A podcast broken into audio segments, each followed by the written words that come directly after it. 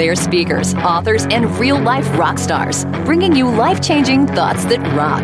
Taking conversation all the way to 11. Most shows only go to 10. Well, it's one louder, isn't it? These go to 11. To 11.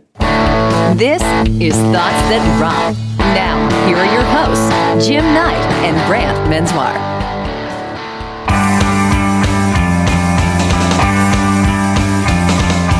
People try to put us down, just because we get around. Things they do look awful cold. I hope I die before I get old. It's my generation. This is my generation. This is my generation. This is my generation. This Why my- don't my- you all It's m- my. fade away? It's my generation. Can we just fade the song Let's away? Fade it away. Maybe delete, Fade it all away.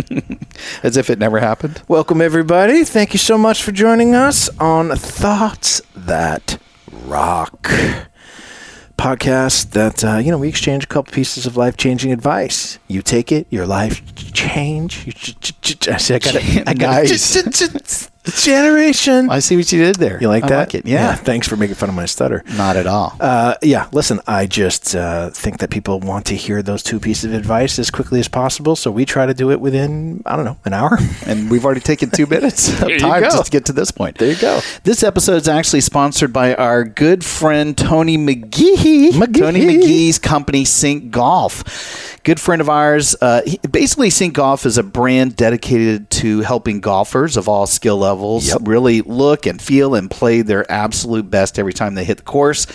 Their line of putter grips and other products will have your friends wondering when you became the coolest kid in town. Check them out on social media at Sync Golf or visit their store today at syncgolf.com. We love that dude. Absolutely. Thoughts That Rock helps support Cannonball Kids Cancer. Amazing. Their fight for finding and funding treatment options for kids who've run out of options. Listen, we think they're amazing. We know you will too. Check them out at cannonballkidscancer.org. And if you like the show, I do. Just take a moment. I have. give us a five star rating, Hmm. Maybe a little written review, one, two, three, ten words, whatever you can come up with, and uh, it would really mean a lot to us. It keeps us in front of the eyeballs that need to see us, so that the ears can hear us, and we can raise more money for those kids. Exactly. And listen, we know how busy you are. Yep. And even just stepping back and, and taking a brief pause in life to grab a little bit of some leadership wisdom, we know how hard those are come coming by. And so it doesn't really matter what you're doing right now. I, I guess you could be, I don't know, throwing a frisbee with Jimmy Page. Maybe you're at the Dollar Tree spending 50 cent and getting a nickel back. You got change? Maybe you're riding horseback in a Kentucky field. Doesn't matter to us. We just want to be the 30 minutes, maybe 45 you've been looking forward to all week. That's the worst horse I've ever heard. You're not kidding. Let's rock. Our guest today is Aaron Dawson, who is the president of the Lone Star chapter of the CMAA, which is the Club Management Association of America. And that's really an association of, I would say, private membership clubs and golf resorts. And you know, I met Aaron at a uh, keynote that I recently did for that chapter in Fort Worth, and um, you know, he was he was running that engagement, and I was just thrilled to to have him on the show. So first and foremost, Aaron, welcome to Thoughts at Rock. Thanks, thank you. I'm glad to be here and looking forward to visiting with both of you. Awesome. Aaron, let me just say, like, Here we go. you had Jim as your speaker who has never touched a golf club but maybe twice in his entire life as opposed to myself who spent a year and a half in the PGA Class A program trying to get my card. I just think it was a waste, and you should probably have me come, come and speak because I can truly appreciate what your members provide. Brant, why would why would he want hamburger when he's already had steak? Oh, is how you I. hear that, Aaron? I'm not taking that. Aaron's in the restaurant industry. right. He gets that too. Brant, I noticed you said you attempted to get your card. Oh, look at that! Bam. You know what? I got tired of playing privileges being wrapped into my compensation, uh, so I went out on my own and instead just became a poor golfer like most of us. I've never heard that story before. Not once. None. Yes. Not once. Only every other day. Twelve dollars an hour? I don't think so. So listen, we will have uh, Aaron's full bio posted in the show notes, as you know. But uh, just a couple cool highlights. You know, he's had like two decades or so of hospitality and restaurant, and obviously the private club management experience. He's had leadership roles with Brio Bravo Restaurant Group, with Morton Steakhouse, Cameron Mitchell Restaurants, which is awesome. He was previously the general manager of the Chenal Country Club in Little Rock, Arkansas, and then also the GM in Bentwater Yacht and Country Club in Montgomery, Texas. But since 2014, he's been the general manager of the Miramont Country Club there in Texas. So, you know, yeah, Brant it's golfer. I don't know if you've been to any of those properties, but you definitely have probably eaten at a Brio. I have. And a Morton's, yes. Both. So but you probably couldn't get into Cameron Mitchell. I yeah. that one's a little tough. We didn't know Aaron back then. We didn't. We're gonna have to cash in some chips, I think, when this is done. Let's see how Aaron does. That's first. right. Let's see how he does first. Aaron, are you still there? He's already giving. He's me- run. Still here. You know yeah. what I mean? Like I like I like him already. So it's Yes, great. he's I'm pushing glad that that. y'all are both familiar with Cameron. I mean, that that was a wonderful time in my career, and I think the world of Cameron. He's uh, he taught me a lot at a very young age. Yeah, I mean, all of his properties are fantastic. I forget the what's the biggest one. That was one in uh, in New Orleans, right? What's his really big one that everyone talks about? Um, well, he had several, and he sold a bunch to Ruth Chris. Um, I worked at a place in Columbus called Cap City Diner that was a upscale casual diner at the time that served crazy good meatloaf and really big chocolate cake and Mm. fried egg sandwiches and awesome food Yeah, and awesome hospitality. the one that you're thinking of for sure. That wasn't the one I was thinking of, but Mitchell's Fish Market, which I wound up doing some consulting for because they wound up obviously during you know Katrina and Biloxi, they moved. Ruth Chris did here to Central Florida, and they had acquired that. That Mitchell's Fish Market, but I could not think. Do you know who it is, Brant? You're No, thinking I was just gonna say I loved him in Growing Pains, um, and then again in the in the Left Behind series. Um, oh wait, I'm pretty sure you're thinking of somebody that's else. that's Kirk Cameron. Kirk Cameron. My yes. bad. Yeah, yes, Kurt Yeah. Cameron. Yes, two two totally bad. different. Yeah. Different people. One of them is doing Christian movies right now. The other one makes some awesome food. That's how that works out. So listen, Aaron, you, you know our style. I mean, versus that traditional interview format where we spend an hour, hour and a half talking about your background, and we could go there. You know, we could do that at some point, but not today. Today we are literally just going to go right for the heart of the great pieces of advice that our audience really craves. So we're going to leave the floor open to you, my friend. What is your thought that rocks? Thoughts that rock. Number one. Well, it's it's uh, really kind of a funny story. So um, years ago, I was in management training when I was working for the Brio Bravo Group, and as most of you are familiar with, when you go through management training, you also have to work in the back of the house. And I was working in the back of the house on the line, and uh, there was a young lady named Allison who was the executive chef at this restaurant, working right next to me and there was a gentleman named Matt that was the corporate chef who expediter. And uh, what happens with a corporate chef, as I'm sure you're familiar with, is they're just really good at yelling, not just okay at yelling, which is how you get promoted to be the corporate chef. And Yes. So we're working a busy night, and he's yelling at me all night long. And I look over to Allison, and I said, Allison, how do I get him to shut up? And she looks at me and she goes, Oh, just say, listen, the next time he asks for something, just say, Chef, do you want it right or do you want it right now? Hmm. And I thought to myself, I was like, wow, this is genius. So, sure enough, Harding's yelling at me, and I, uh, I go, Chef, do you want it right or do you want it right now? And he goes, Dawson, I want it right, right fing now. I look to my left. Allison is literally on the floor, laughing, and I'm like, "You set me up." And she goes, "Absolutely." Um, at that point in time, I didn't realize that "Do you want it right? or Do you want it right now?" Was going to have such an impact. Um, but as life went on and as my career went on, um, I often found times where, you know, there were great ideas, great ambitions, um, and so forth. But it was always important to make sure that we had our fundamentals put in place and that we had the, a system put out to make sure that whatever that idea or culture or whatever else shift was going to happen, that you know we did it the right way and not just the right now way. And um, I remember reading uh, some books from John Wooden, and he used to tell his players all the time, um, "Be quick, but don't hurry." And his whole idea was to work with a sense of urgency, but to make sure that you were thorough in what you did. And there's probably a thousand different little quotes that we could come up with that basically say the same thing. Um, but that was sort of one that stuck with me, and certainly having that funny story to be able to share Oh, no doubt. with everyone um, always made a big difference. Um, and as you know from being in the, the restaurant, especially in the back of the house, um, being a female and being an executive chef is not always the easiest thing to do. And um, there were a lot that never thought Allison was going to make it. About two weeks after that, um, there were a couple guys that worked for her, and they got in a fight. And I've never seen someone move so quickly in my life. And she grabbed them both, and she said, "You, you, get out of here." Um, the uh, the eyeballs of everybody in that kitchen said, "Oh."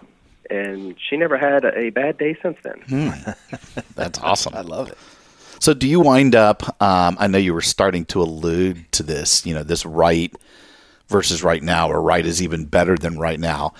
Do you wind up using this on a regular basis? Do you teach this to your team, or do you find out that that sort of sticks in the back of your mind and it makes itself present, or did it just really affect you and and you know sort of put you off into this area, especially in your leadership role? Uh, the, all of the above, um, Jim. So, I mean, it's definitely something that we preach at the club and that I've preached at other properties, just saying, you know, it's are we doing this because it's urgent or are we doing it because it's right? And it's sort of a way to hit the pause button and give ourselves a check. And oftentimes, especially in this day and age, you, you know, especially in the last year, um, you know, um, we, like everyone else, have had to shift gears and pivot, which are nice words for saying stop on a dime and turn directions and run as fast as you can. Um, well, you need that opportunity to stop and say, okay, is this the right thing for us to do? Have we thought this through?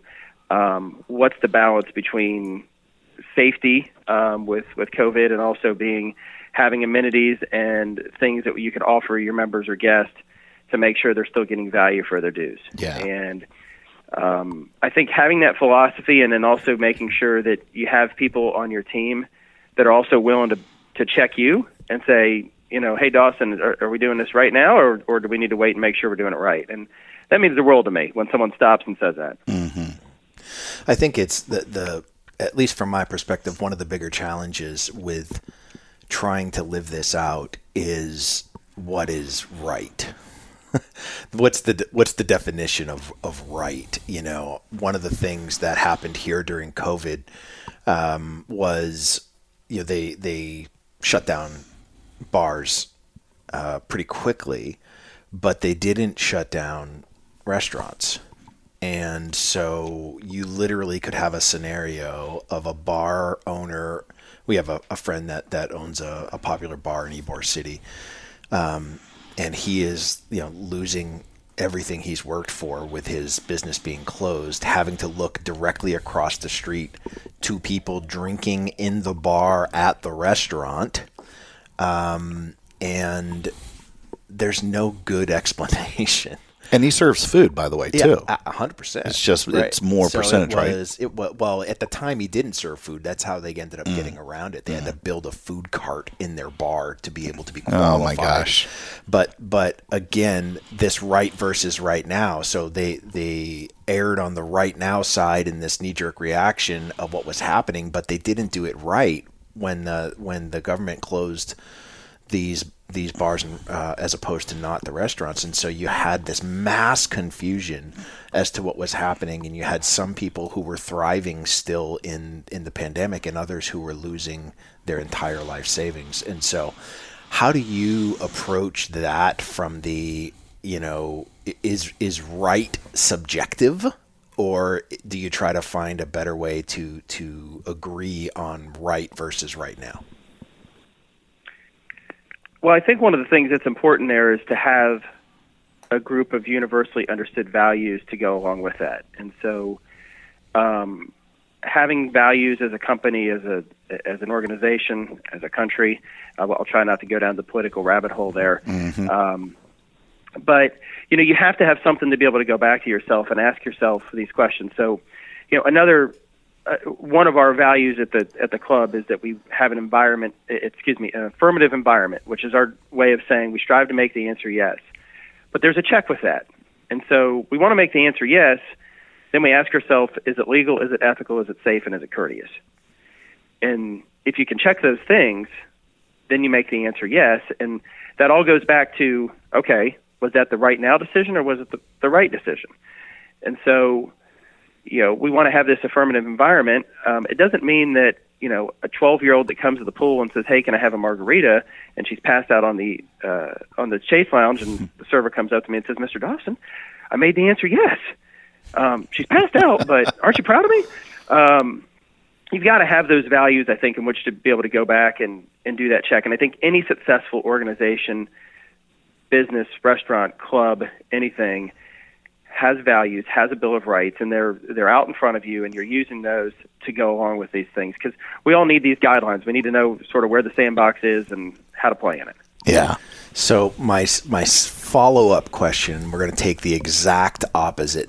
Just having lived, so I spent years as you know, uh, director of outside golf operations for a private club, um, and and I'm sure as as Aaron can attest, um, the private club uh, atmosphere, let's say that, is uh, nichey.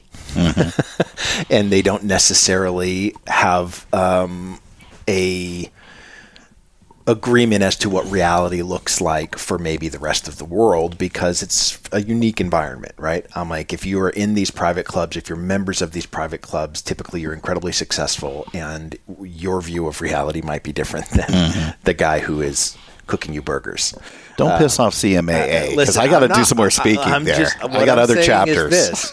So if we take the opposite, instead of talking about let's write, let's talk about right now because I have never been a part of a private club that is not right now. So how do you battle right now when every member expects things done immediately? Mm-hmm. That's the question. Um, that's a great question, and I think a lot of that goes down to how you say what you say, and um, what I have seen be successful is, you know, really thinking on your feet and having, you know, we practice a lot of these things as far as, you know, scenarios that we know are going to come up. And something as simple as, you know, one of our one of our things is we don't ever want our members to carry a bag and carry their own bag. We always want to do that for them. And some people are like, no, I, I you know, I, I don't want to do that. And so we train our team. Well, real simply, Mr. Johnson, listen, I'm a professional. Let me carry your bag. And they oftentimes go, oh, okay, I get it. And I think finding those ways um, helps. Um, I remember going to a, a Disney training a few years ago, um, and they had sort of a uh, a little system they went through to kind of give everybody a, a check, and they they have this whole thing, and it's um, safety, courtesy, efficiency, and show.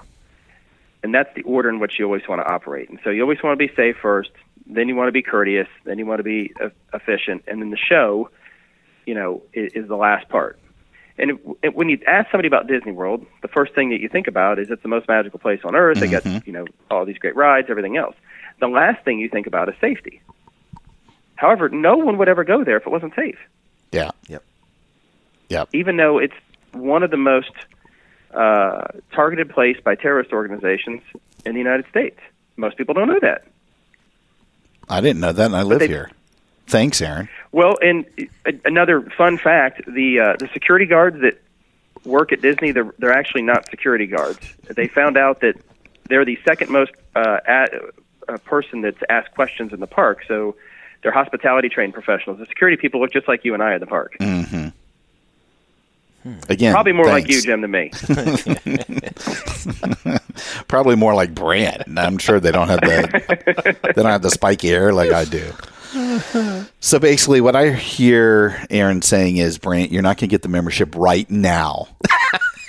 and that's the right thing listen, to do. I just that's know, what I heard. I know that it's a constant. You know, the whole right now thing is a constant battle, right? So when I was here, here's a funny story. When I was, this was, gosh, I was maybe a couple years out of college. I didn't even golf until I got out of college, and then I became obsessed. And then I built a range in my garage, and then I hit 300 balls a night. And then eight months later, I quit my job and, and tried to turn pro. And um, so it was I'm working at this private club in Central Florida, uh, and uh, there's a member there who. Uh, I'm going to call him. Let's call him Mr. Cappuccino because he's he was from Jersey, and uh, Mr. Cappuccino uh, was very demanding. and when he when his golf cart pulled up out front, that was your signal that I don't care who's next, he's next on the tee box, right? That's it. That's that's how it sort of worked. And he was Mister Right Now, and I still remember to this day. Uh, speaking of not carrying bags, Aaron. So his bag on the back of his uh, cart said Mr. Cappuccino, and then it had two um, martini glasses, and embroidered beneath it, it said the mixer. And so one of the days I'm standing out there and one of my cart guys is is loading up the bag and he's like, "Hey, Mr. Cappuccino, I see your bag's got the mixer. I mean, were you what did you do back in in Jersey? Were you in the in the uh, uh, alcohol business or something like that?" And he goes, "I owned a cement truck business." Mixer. And my buddy, my guy looked at me and I went, "Don't ask Don't even ask. question. You just Just let it lie. escort him to the tee box." but that was a constant challenge when you've got members who expect everything right now, and it's when you're catered to in that crowd for for years and years and years. It's a huge challenge. So I would imagine, Aaron, that the right versus right now thing has got to be a daily struggle with what with what you it, not just you, any of the people in your industry deal with. Yeah, I don't think there's any question about it, and I think that's why this has had so much stickiness for us. I mean, we we definitely see time as um, our members' most precious commodity, Yeah. and you know, part of the reason you you join a private club is you you want privacy and you want expeditious um, service, and you and you understand that time is really precious, and so we do a lot of things behind the scenes um, to sort of make that happen and try to be really intuitive with things. Um, we don't we don't care if our members ever sign tickets for their services or, or anything else. Um, we we figure out what people like, and you know the the story you tell about Mr. Cappuccino is a great example in that our our members oftentimes leave us lots of clues or what we call dots dots of information to help be able to connect with them. And whether it's that little thing on his uh, on his golf bag or um, we're a family club, you know, and one of my favorite tricks, if you will, is kids come in and we feel strongly that kids are our most important members, followed by moms and grandmas, and dads and grandpas are DAL uh, for dead ass last. um, and you know, kids are so easy to connect with because they give you these great clues. They they wear a Batman shirt. They don't realize they're wearing a Batman shirt, but you get up to them and you say, "Oh my God, I love Batman." And you're like, "Oh man, I love Batman too." How'd you know I love Batman? They have no idea it's on their shirt, right? yeah. Um, but you find these ways to connect, and that's where life slows down for that little moment. And you know, we're dealing with a lot of uh, high net worth individuals that part of the reason they've had success is because they've they've figured out how to make the most out of their time. And it's our role at the club in order to be able to make the most of their time here and let life slow down a little bit while they're here. And they don't realize that, you know, they may have just spent three and a half hours on a golf course, would have taken five anywhere else. Yep. But for that three and a half hours, it, it felt like life slowed down. And it allows them to kind of keep pace with the rest of the world that way. And so, you know, that's a little bit of, the, I, I guess, the behind the scenes, the magic that, that we try to create. Yeah. You know, and probably that slowing down. Maybe that's part of the secret sauce in your in your thought. You know, right is maybe going to take a little bit longer, but it obviously is is the correct thing to do. We had a previous guest, um, Meredith McClung, who's the CEO of Kyser Musical Instruments, and I remember her thought that she had was, you know, the old measure twice, cut once, and it was sort of the same thing. It was you know, you, you, if you want to jump in and do these things super quick and and you know whatever, the point is you're you're going to waste a lot if you wind up getting that thing wrong. So, not that you have to pick one or the other, you just have to be a little bit more cognizant, which is what I think you're saying, Aaron, as well. I mean, I love I love being efficient, but being effective is so much better, and so you have to put a little bit more. I think thought into it, and you think about these people they're spending all this money right at a at a private club. You know, you get something wrong at the expense of just trying to be quick about stuff. Yep. That's disastrous for that. I mean, somebody that takes your membership somewhere else, you're you're going to be in a lot of a lot of trouble. What were you going to say, Brant? That you're right and I'm right now.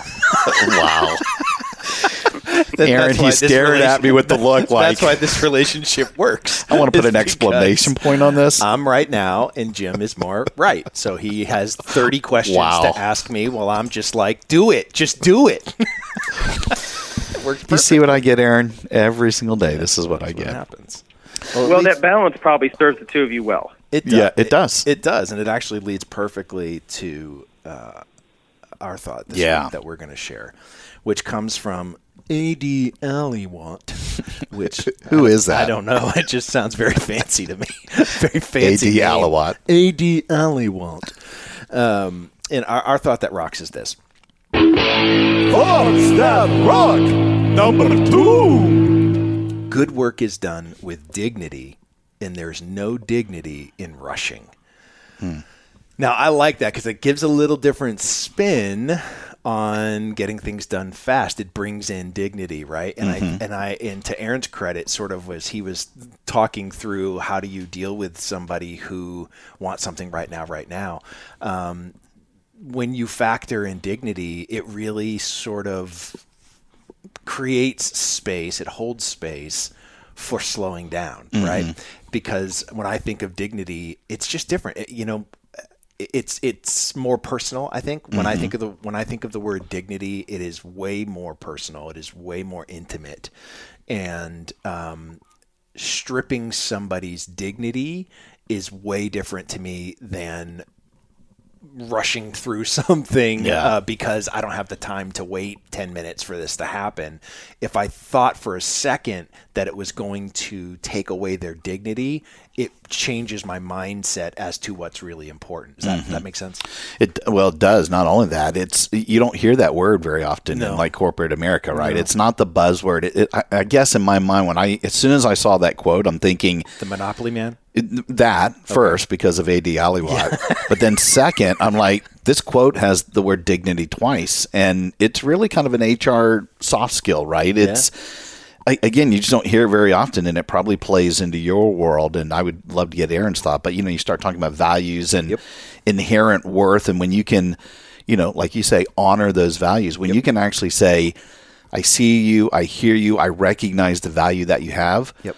Whoa, that's awesome. But even worse, you take that away from them. You take, like you said, the dignity away. You're going to be in a lot of a, a lot of trouble. So, you know, maybe Aaron, this is this is the question for you. You know, if there's no sense in really rushing, you know, to get things done or jumping to conclusions or trying to, I don't know, immediately solve some problem. If the better answer is like going back to yours, focus on what's right. How does this work or even look like in your world when you bring up this word dignity? Well, the first thing that comes to mind with me is respect, and um, I think respect and dignity go hand in hand. And I don't think anybody in a transaction wants to leave it feeling like they they're they they didn't have dignity and they they weren't respected. And um, I think a lot of that, um, Jim and Brant, come with with name and knowing names and knowing you know those dots of information. Um, one of the things that I'm proud of that we do in our food and beverage operation is we we don't have table numbers. Uh, we refer to every table as by the person that's sitting at that table, and um, our point of sale system. Um, if you don't know someone's name, it shows up cash, and I always tell our team we don't have any members. Johnny Cash isn't a member here, and so um, you know I, I think that all being said, it's really important to get you know, especially in a private club. And I, and I think, you know, I think this is one of the things that's missing in, in hospitality and in broad strokes. But the, the places that do it best, you know, and the place that comes to mind immediately is Chick Fil A, and that they understand dignity. Yeah. They understand respect, and you know, y'all know as well as anybody. I mean, their average sales per unit are more than double their closest competitor, and they're closed 52 days a year Yeah. because they do things with dignity and respect. Um, You- and we try to yeah. do that as well. We just try to do it at maybe even a little higher level because our prices are slightly more than Chick Fil A, Yeah. Just a little. Yes. just a little. it's interesting. Um, so I, I, you know, I think of places like Ritz Carlton. You know, if you've ever been fortunate enough to stay at a Ritz Carlton, you I, I, let me tell you what I've never witnessed: somebody in the lobby of a Ritz Carlton yelling at somebody behind the desk. Mm-hmm. I've never witnessed it because they treat everybody with dignity, and it's it's this thing that's just this expected stuff that happens. Now I can't say that, you know, for Hampton Inn. um, it, it is a different scenario uh, in those in those cases, but it shouldn't be. Well, it's required. And there. it's yeah, well, yeah. I mean, the the interesting thing I think is, you know, I have a um, one of my old buddy uh, co-pastors and buddy when I when I was pastoring Nomad Community Church. Um, Dan Walker. Dan used to ru- uh, run an organization called Love Inc., which was a it is still a um, sort of a organization that serves as a nucleus for a bunch of different services that someone might find themselves needing whether that's my lights are being turned off. I don't have anything to eat. I need a place to stay. I don't know how to manage my finances. I don't you know like there's so many different things and, and love inc. sort of serves as a nucleus that grabs all these resources and pulls them together for somebody I love to help that. them. It's like a philanthropic Craigslist. well, here's the big here's the big thing he would always say is that, you know, when you are working for a charity, um, this whole sort of charity can be toxic uh, thing. For, there's a, the book Toxic Charity, which is a phenomenal book. Um, but it when you bring in dignity is when you start to see people change behavior and get themselves out of really bad scenarios. If you leave dignity and you just provide the services, you don't see anywhere near the success. Giving that person on the corner who is who is trying to get 5 bucks for whatever it might be pulls on our heartstrings to to give them that money so they can use it for whatever they need but he would always tell me it's the worst thing you can do reaching out and giving somebody money is actually stripping them of their dignity. You need to let them participate in this. That's what makes it successful. And participating in it allows them to have the dignity that's needed to experience the change that's needed to pull them out of these scenarios. Hmm. So I've always, you know, it- it's changed my mind. It makes me feel like a jerk sometimes mm-hmm. when I want to do that. And, and if I feel led to do it, then I do it. But for the most part, I, I always hear his head, his voice in the back of my head going, don't strip away his dignity or her dignity. You know, you you've got to be able to serve people with dignity and allow them to access their dignity if you want to experience that. I love change. that. I love it. Mic drop. That's it. That's Done. it. Yeah. And and credits. great having you, to the show.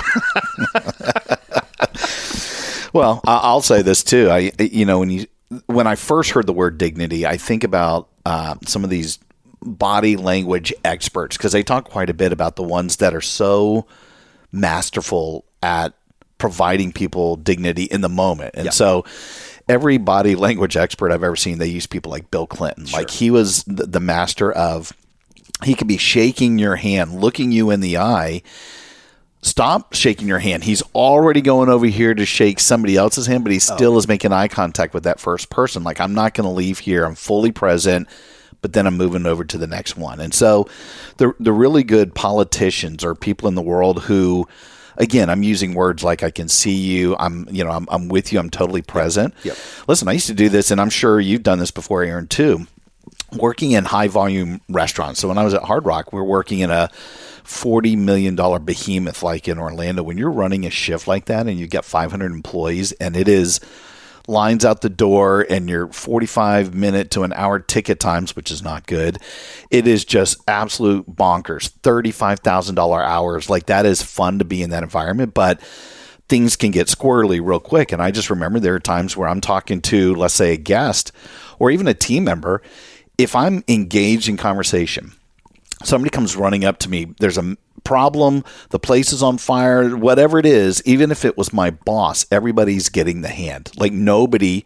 is going to steer me away from the moment. It might be just, you know, an extra 5 seconds, but you get credit for that. I think the guests really appreciate when you can keep your calm and you're there in that bubble for a moment. I think that's part of, you know, I guess if I have to put it in a business world, that's that's a way of giving people dignity, right? Do you agree, Aaron? Yeah, totally. And um, you made me think of the duck, which I'm sure you've heard of. You know, you, your your legs are moving 100 miles an hour under the water, but no Yeah. one sees that. Exactly. Um, Never let them see you yeah, sweat. I totally agree. And um, I think one of the things that comes to mind through this is uh, I, I love what Danny, how Danny Meyer described the difference between service and hospitality. Yeah. um, and just changing the word "what happens to you" to "what happens for you." And I think that's true of so many things in life, not just. Uh, you know, I th- I've always felt like we need more hospitality in all of our businesses. No doubt. Um, and you know, what a great way to create dignity and respect by by making it making something not transactional, but making it something that it, it elicits emotion. Um, you know, if I think back to the best experiences I've ever had, whether it's at a restaurant or a hotel or any place, it's because there was an emotion felt, and I felt like I was treated with dignity. I thought I felt like I was respected. There was something that happened for me, and I think that I, I mean I, I I've always loved Danny Meyer's little take on that, and he used that a bunch, and, and I think that that the byproduct of that is dignity, without a doubt. yeah. Yeah, I think it's one of those things, you know, in in my work, Aaron, which is basically helping companies um, activate their core values and connect them to what matters most to their people. And in those instances, uh, when you give somebody an opportunity to honor the things that matter most to them in an experience, it's profound. Not only do they remember it, they seek it out and that is that is what you want in those environments. When people feel like they're honoring the things that matter most to them it connects them to their purpose without them even knowing it. And so part of our mission uh, that that goes sort of unthought of through most of our days is we need to honor these things that matter most. It's what makes us feel good. It's what makes us happy. It's what gives us this sense of content and all of these incredible things that happen with it. And we're seeking it out whether we know it or not and so when you provide the opportunity for that to happen um, and even even better if you can serve someone else and uh, and honor what matters most to you while serving someone else that might allow them to honor what matters most to them well then that's these uh, what what Maslow would call peak experiences, right? It's these things that that have this profound effect on you, and and you remember, um, even as crazy as it sounds with the story that you told of the of uh, uh, the corporate chef yelling in the background, that has this profound effect because it touched on some of the things that matter most to you and it affected those values in such a way that not only did you remember it, you've actually been able to use that uh, as a way to teach others. And that to me is one of the most powerful uh, experiences that we can have. What's the best way, Aaron, for people to stay in touch? They want to, to know more, they want to get some additional nuggets uh, of wisdom from you. What's the best way they can reach out? Probably via LinkedIn. That's I'll I'll write articles from there from time to time, and um, certainly those that live in Texas that are in the club industry um, and getting involved in the CMAA is another another great option. And um, you know, I'm easily accessible via via email or or send me a message through LinkedIn. Um, it's Aaron R Dawson on LinkedIn, and that's probably the best way to stay in touch with me. And, and just a quick follow up: What's the the best way to come play golf at your place? and get a membership. Um, Well, we don't A need membership. a membership because we. I mean, we're not. paying. but but what's the best way to just sort of sneak in, maybe on the Monday when they're mowing Wow. the greens? Well, Brant, uh, so being that you have all this great experience as a uh, as a player services professional, we are always looking for bright individuals. So uh, we are hiring. Send him to the recruiting site. wow. Let's see. I'll, uh, I'll Top ten push your word. motivational speaker in the country, best-selling author, and I get Well, we have an opening. Listen, just not right now. I love That's it. it. I love it. And it's the right thing I to do. I love it. Brant, did you ever take the PAT? I did. I got halfway through the PAT. We got rained out, and I never took it again, which was probably a good thing because I think I was already like two over after eight, and it was like, Yeah. this is not going to be a good day. It was at uh, so Marriott many- World Center. I know so many accomplished golfers, and that whole thing is such a mind blank that because there's a number, Yeah. and you're just thinking about that number the That's whole time. all you care about, and it literally, I would argue, the stress factor of a PAT is equal to a to a major. Uh, it's just there's so much on the line because if you don't pass the PAT, you can't even get into the program. Just Right. for the audience, to explain what is the PAT?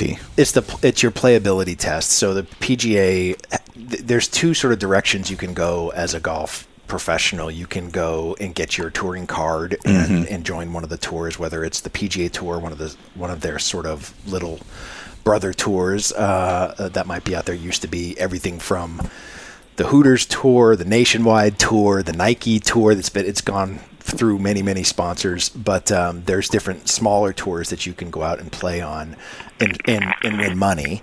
Um, but then for those that don't want to be a competing player, you can become a Class A professional, which is basically somebody who runs a, a private golf club, right? So, and it's a very different world because, like for most of the at least when I was doing this 20 plus years ago um, it's it's like you run your own business. I mean you buy the you buy the inventory of the clothes in the in the pro shop. It's like it's that's not on the club. That's on the the, the, the pro.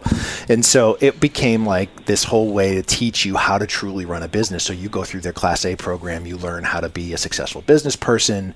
Um, in addition to building up things like your your lessons that you're going to teach on the side to running your outside golf operations to running the inside golf operations so it was um, the playability test is your you don't pass go unless you Gotcha. and, and typically it's about you, you it's two rounds and it's typically about 150 so you have to shoot 150 or less to pass but that number goes up or down based on on the field as to how well somebody's playing so if everybody goes out and shoots 68 you're is the nicest way I can say that.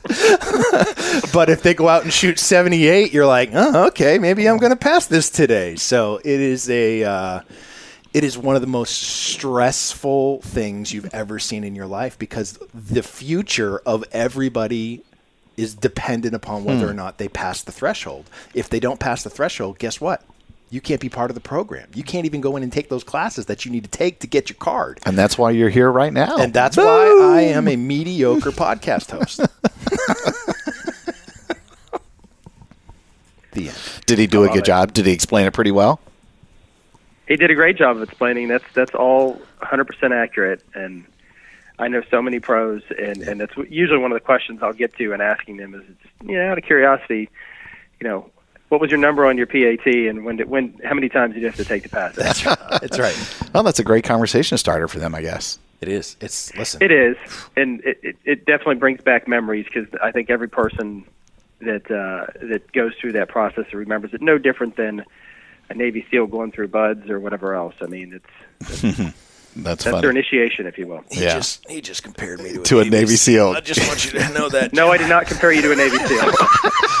Do not take that away. Fine. It's called stolen Fine. valor. Fine. You're definitely Make not me in getting your a own membership mind. now. exactly. Listen, man, we cannot thank you enough. I mean, I had a lot of fun spending time with you guys in Fort Worth and getting to know you and specifically your chapter and obviously with your background. I mean, you just got such a great, great you know leadership experience and and you're able to just parlay that over to all of your current team members and we're so thankful you carved out a little bit of time and and uh, shared a couple words of wisdom man so thank you so much for it Thank you, um, Brant and Jim. I appreciate it. And Jim, I wanted to share with you. Uh, we just had a, a, a state meeting last weekend, and uh, many of the attendees attended um, in Fort Worth as well, and folks were still talking about you. And, and most Oh, of it was that's awesome. positive. That's awesome. Great. Well, you can keep the negative ones to yourself, all but I of it was appreciate. No, you're awesome. Well, Aaron, you let them know when they don't want the warm up act and they want the main show. They know where to reach me. yes. Wow, shots fired. all day. There's nothing. It'll happen as soon as we get off the phone, too. All right, brother. We love you, man. Thank you so much. We'll talk to you Appreciate soon. Thanks, guys. Rock on. Hey, rock stars, thanks so much for tuning in. If you like what you've heard, please subscribe so you don't ever miss an episode. Yeah, and if you're interested in having Brant or me or both of us speak at your event, whether as a webinar for a virtual event or in person as a conference keynote, contact us directly at thoughtsthatrock.com. Until next time, Rock on.